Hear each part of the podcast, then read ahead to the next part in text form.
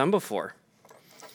Uh, I'm going to teach the same text I taught two weeks ago because I feel like um, there's still more that needs to be said.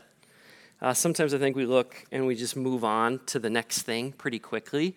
But the Word of God is alive and active. It's why it can speak to us. The same text can speak to us in different ways at different times. And I felt like um, there's, there's something that Jesus says here that's like really unnerving. And I think we need to like we need to tackle that as we close out this this series on um, on forgiveness. So I want to read for you uh, this story. If you were here two weeks ago, this will be familiar to you. But it's it's Jesus talking to his disciples about forgiveness, and he tells a story to prove a point, a parable. Um, and it starts. Uh, this is Matthew 18, starting in verse 21. Then Peter came to Jesus and asked, Lord, how many times shall I forgive my brother or sister who sins against me? Up to seven times? Jesus answered, I tell you, not seven times, but 77 times. And going back to two weeks ago, the brief comment I made on that was like, sometimes, man, we got to forgive people a lot, like over and over and over again, till it till it really kind of starts to stick, like stick in our heart. And that's what Jesus is getting after here that sometimes the pain is, is, is so painful that one, one sort of moment where you say, I forgive you, isn't enough. That it takes a while and it might, have, it might be 77 times. But he goes on to tell this story. Therefore, the kingdom of heaven is like a king who wanted to settle accounts with his servants. As he began the settlement, a man who owed him 10,000 bags of gold was brought to him. Since he was not able to pay, the master offered that the master ordered that he and his wife and his children and all that he had been sold, um, all that he had be sold to repay the debt. At this, the servant fell on his knees before him. Be patient with me, he begged, and I will pay you back everything. The servant's master took pity on him, canceled the debt, and let him go. But when the servant went out, he found one of his fellow servants who owed him a hundred silver coins. He grabbed him and began to choke him. Pay back what you owe me, he demanded. His fellow servant fell to his knees and begged him, Be patient with me, and I will pay you back. But he refused. Instead, he went out, went off, and had the man thrown into prison until he could pay the debt. When the other servants saw what had happened, they were outraged and went and told their master everything that had happened. Then the master called the servant in. You wicked servant, he said. I canceled all that debt of yours because you begged me. Shouldn't you have had mercy on your fellow servants just as I had on you? In anger, his master handed him over to the jailers to be tortured until he could pay back all he owed. And this is, this is what sort of stuck with me and why I wanted to go back into this text, this verse. This is how my heavenly Father will treat each of you unless you forgive your brother or sister from your heart. That's the hardest, you know, the, the most hard hitting part of the passage right there at the end. The king um, forgives the servant, and the servant in turn does not become a forgiving person. Like that, that experience with the king did not move the needle in his heart. He did not become a, a forgiving person.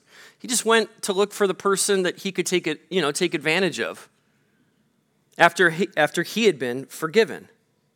And at the end, what are we told? He's not just thrown into jail. But in anger, his master turns him over to the jailer to be tortured. And Jesus, just to make sure that his listeners get the point, says, This is how my heavenly Father will treat each of you unless you forgive your brother from your heart.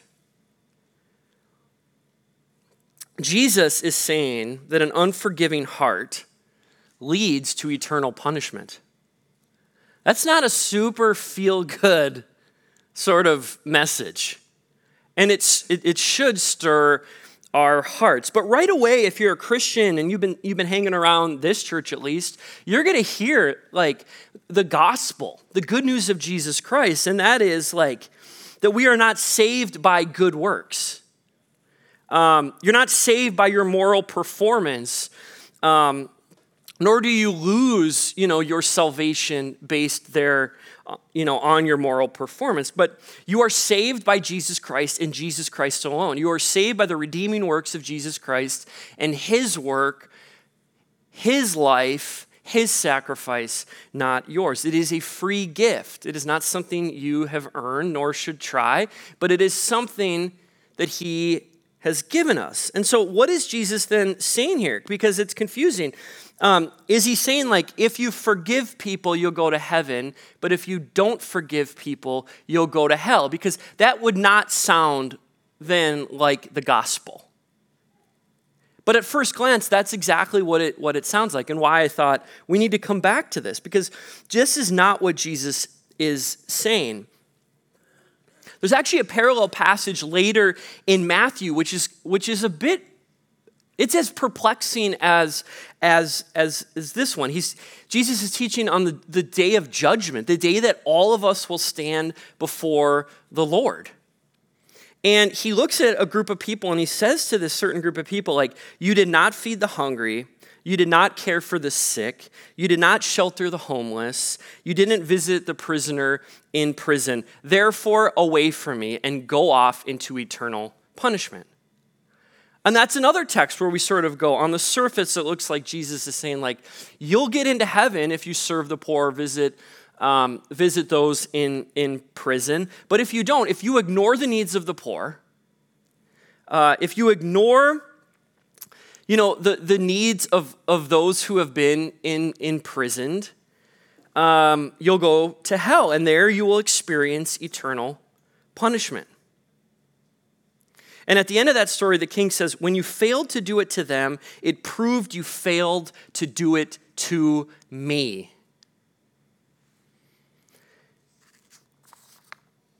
Another way to put it is the Lord was saying, when you closed your heart to the poor, when you closed your heart to the needy, when you closed your heart to those on the margins, those who, had been, who have been forgotten, when, when you close your heart to the prisoner and the sinner, that proved that your heart was close to me. See, that parallel, I think, helps us understand what Jesus is saying here. When the king in this story of the unmerciful for, uh, servant says, the, he's in essence saying, the fact that you did not open your heart in mercy to your friend or to the fellow servant proved that you had never really opened your heart to my mercy.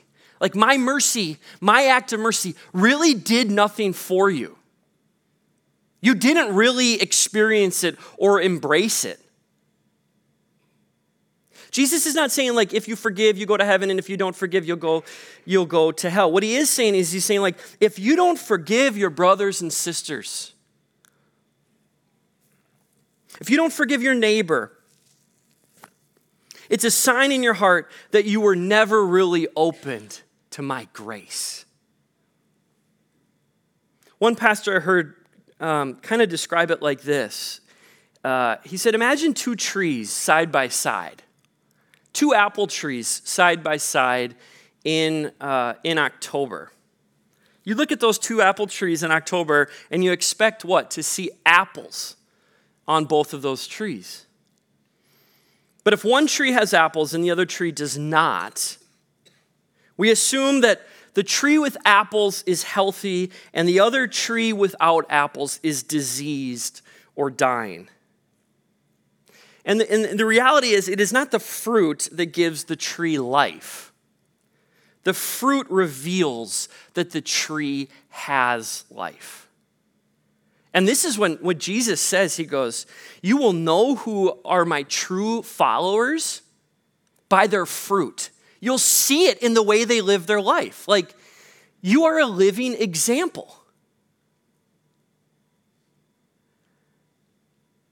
And so is, is, is our lives like, are we bearing fruit? Are we showing that we've experienced the grace, the true presence and power and grace of Jesus Christ, that we truly understand the gospel and that we've, we've received the gospel? And Jesus is saying, like, if you cannot forgive people, you need to seriously question whether or not you have. In fact, I would go as far to say he's saying you haven't. Like if, if you hold grudges in your heart against one another, if you refuse to forgive, if you seek vengeance rather than forgiveness, I think Jesus is saying you really have not experienced the grace of what I've done for you. You have not had an encounter with the living God. You have not experienced the good news, the gospel.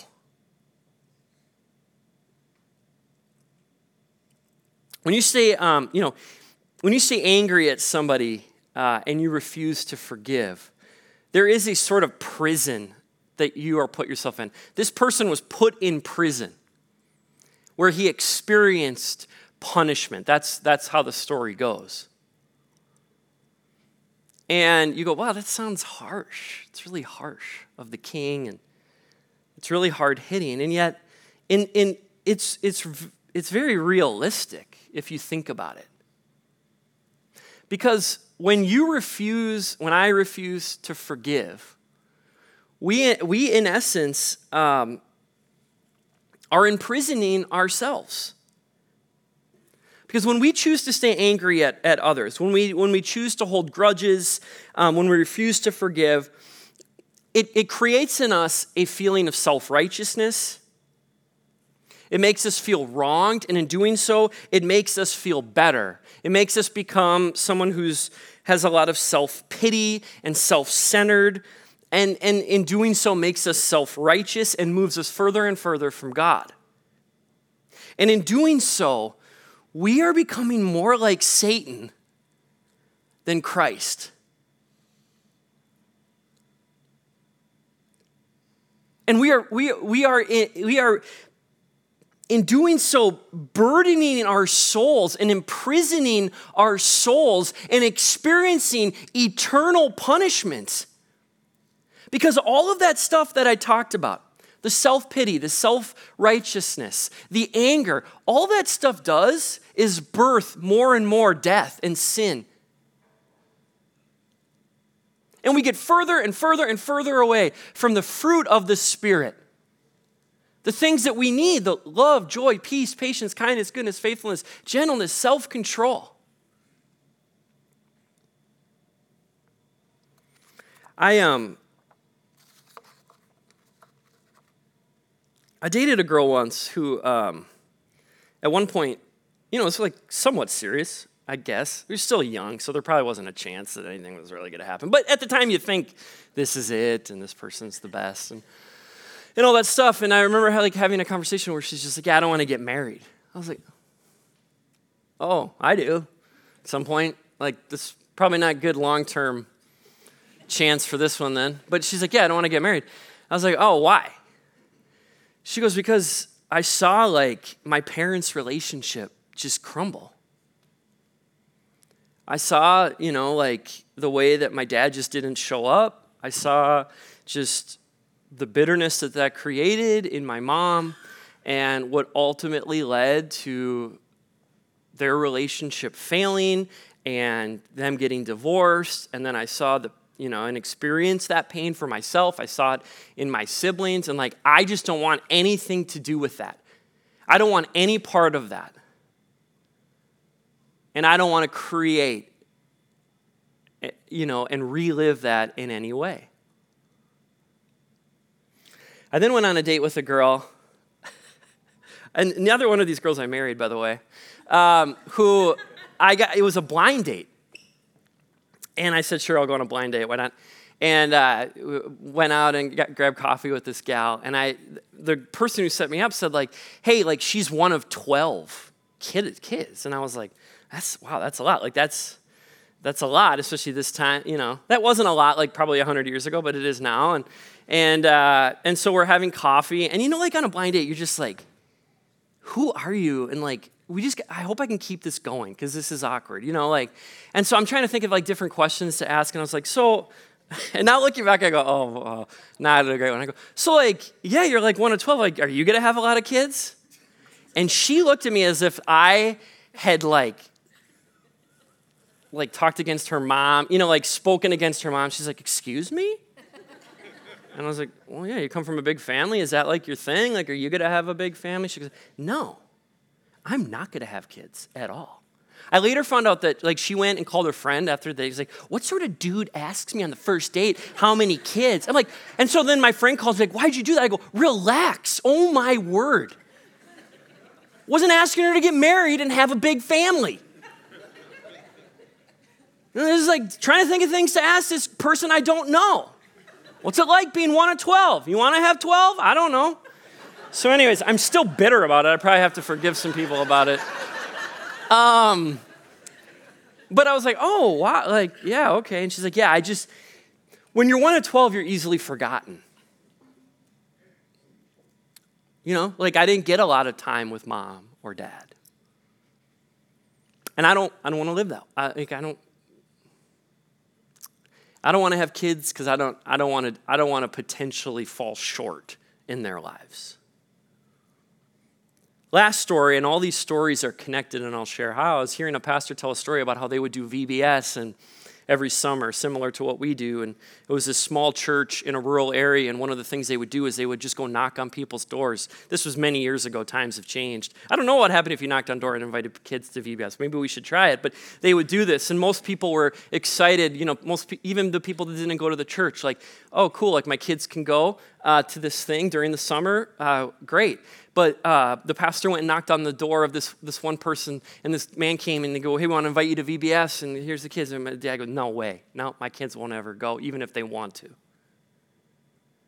And the pastor was intrigued, just and he goes, why, why not? He goes, Because my dad and mom dragged me to every single church activity when I was a kid. I had no say in the matter. And I was forced to go to everything forced to go to church, and I will never force my kids to go to church. Now, what are, the, what are, what are sort of the um, parallels to all three of these stories? Um, all three, sadly, are examples of people who are still mad, holding anger and bitterness toward their parents, and in doing so, they're still being controlled by them. That the behavior of these two gals, the behavior of this father, is like it's still being controlled by their parents. And it's, it's just, it's sad.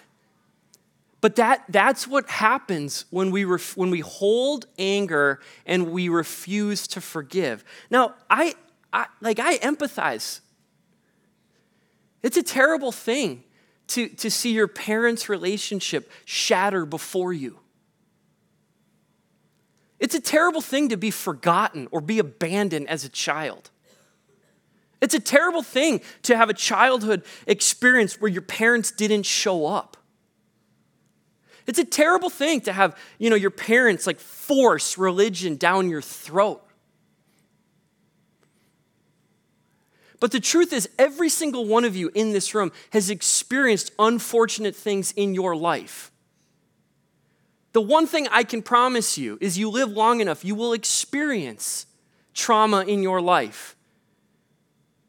You will experience people not showing up.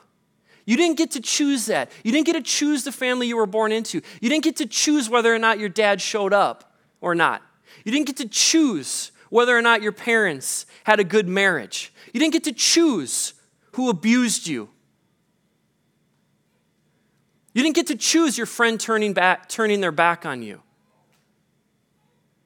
All of us here are victims of, of some sort of pain or suffering or trauma. And, and, and the truth is while you while you and I we have we haven't we don't have control over that stuff, we do have control over whether or not we want to stay angry. Whether or not we are, we are willing to forgive. Whether or not we want to stay burdened and imprisoned by what's been done to us.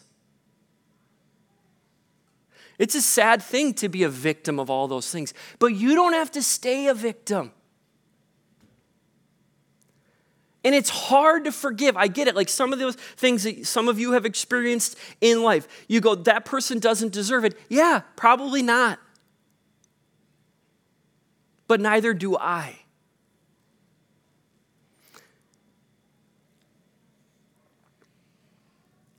That's where um, there's something that Jesus or the Master says in this story that I want to that I want to point out that I, I hope would help you maybe take a step toward forgiveness.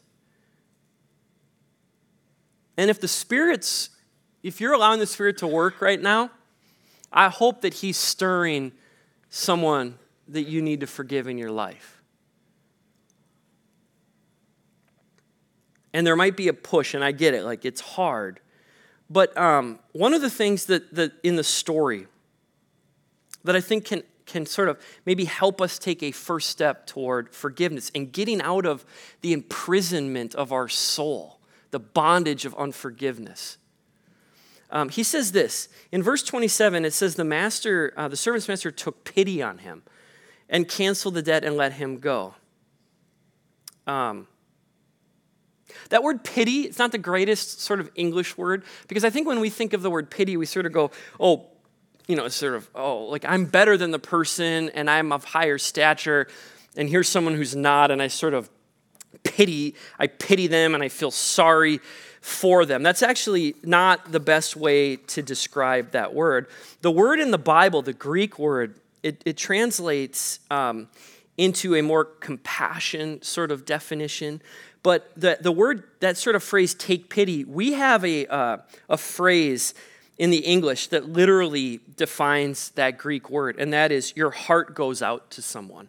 You ever heard that saying? Like your heart goes out to them? That's what, that's what, when it says the master took pity on the servant, it, it's saying the master's heart went out to the servant. And what it means is, is the master is not looking at the servant as I'm better than you and you're lower and uh, scoff, scoffingly sort of takes pity on it, pity on the, the servant. In essence, what it's saying is it's saying that the king is identifying with the servant. It means that like you're you're you're seeing things from their perspective. You're experiencing true like empathy to have like pity on somebody according to the text who's wronged you means you deliberately do the internal work of reminding yourself of how much you actually have in common. See, that's the thing that we do with people who have hurt us. We sort of go like, you're here and I'm here. Like, what sort of person are you? Like, how could you do that? See, the pain initiates kind of a promotion of oneself. Like, I'm better than you. How could you do that? You hear the stories of people who have done heinous things, and you go, like, I could never do that. I would, I, I would hear in my time as a pastor a, a pretty common story of a pastor falling short in ministry. You know, committing adultery against his wife, um, butchering, you know, finances of the church or bullying or, you know, these sorts of things. And I would hear these stories. And if I'm honest, for a long time, I'd just go, I'd scoff at those, those men. and in doing so, I was, make, I was sort of saying, I'm better. Like, how could they do that? I would never do that. That person wasn't really called by God. That person isn't really a pastor. Look what they did. And look at me. I don't do that stuff. And in doing so, it creates a, a, a self righteousness, which is as ugly as the offense that's been done to you. And it is impossible to forgive people um, when you have promoted yourself to being better than them. And I realized something um, in my failures as a man and as, as a follower of Jesus um, that I am perfectly capable of committing any and all of those sins. I am no different than the failure of, of these men. Given the right circumstances, I, can, I could do it just as easily.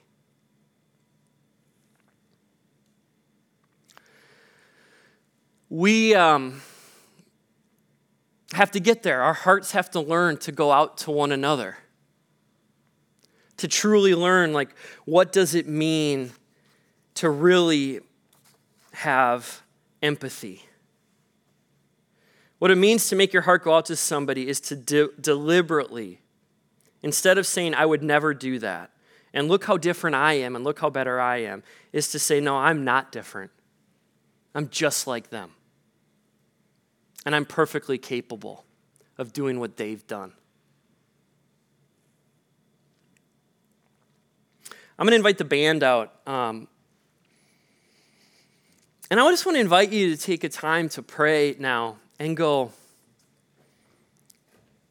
how am I allowing like self righteousness to get in the way of me forgiving my dad? You know, how am I, how am I getting, um, how am I allowing like self pity? Sort of plain, like I am the victim and that person needs to pay. How are you allowing that to just continue to imprison you and wage war on your soul? And I want to just invite you, and Brody preached on this last week of like surrendering wholeheartedly to Jesus. The first step is not to, to try to find empathy. The first step is, man, having a, a true repenting encounter with Jesus Christ. Truly experience the gospel, maybe for the first time in your life. Truly receive God's forgiveness truly just let go of trying to earn it, or truly get honest and admit to God your mess and that you need a Savior. And Brody powerfully was like, man, it's this posture of getting on your knees and just being like, I surrender. I'm a mess. I'm a sinner. I'm no better. And let Jesus, let the encounter of Jesus be real, maybe for the first time in your life. Because without that, without truly experiencing that, it'd be really difficult to forgive people who've really hurt you. But maybe you have experienced that, but you're just, yeah, you're lacking the empathy because it's easy to respond to pain by medicating and sort of telling ourselves we're better. And if we're honest, we've judged a lot of people, and I've judged a lot of people. But to just look and go, I'm, I am, I'm no better. The Bible says, For all have sinned and fall short of the glory of God. That's me, that's you, all. He didn't say some, we all have. But we've all, for God so loved the world the world that he gave his one and only Son, that whoever believes, whoever believes in him shall not perish but have everlasting life. Do you, do you hear this? We've all fallen short, but Jesus died for all of us.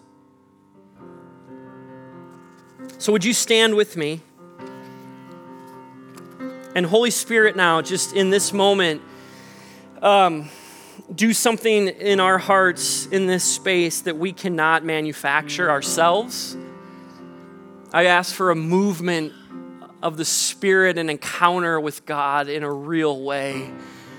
That the good news of Jesus Christ would move from our ears to our heads deep into our hearts. If we need to get on our knees, we surrender. If we need to go across the room and ask for forgiveness, we do so. If we need to just finally forgive our parents or our dad or our mom or the person who hurt us, the person who didn't show up, the person who rejected us, the person who abused us. Man, God, it is hard. And so I ask for your spirit to help us. But I do know in the midst of its challenges, you, you, you died so we do not have to be imprisoned in bitterness, self righteousness, hate, and vengeance. So, Spirit, help us to forgive. And not just now, but that it would be a part of the way we follow you, Jesus. Prayed in Jesus' name. Amen.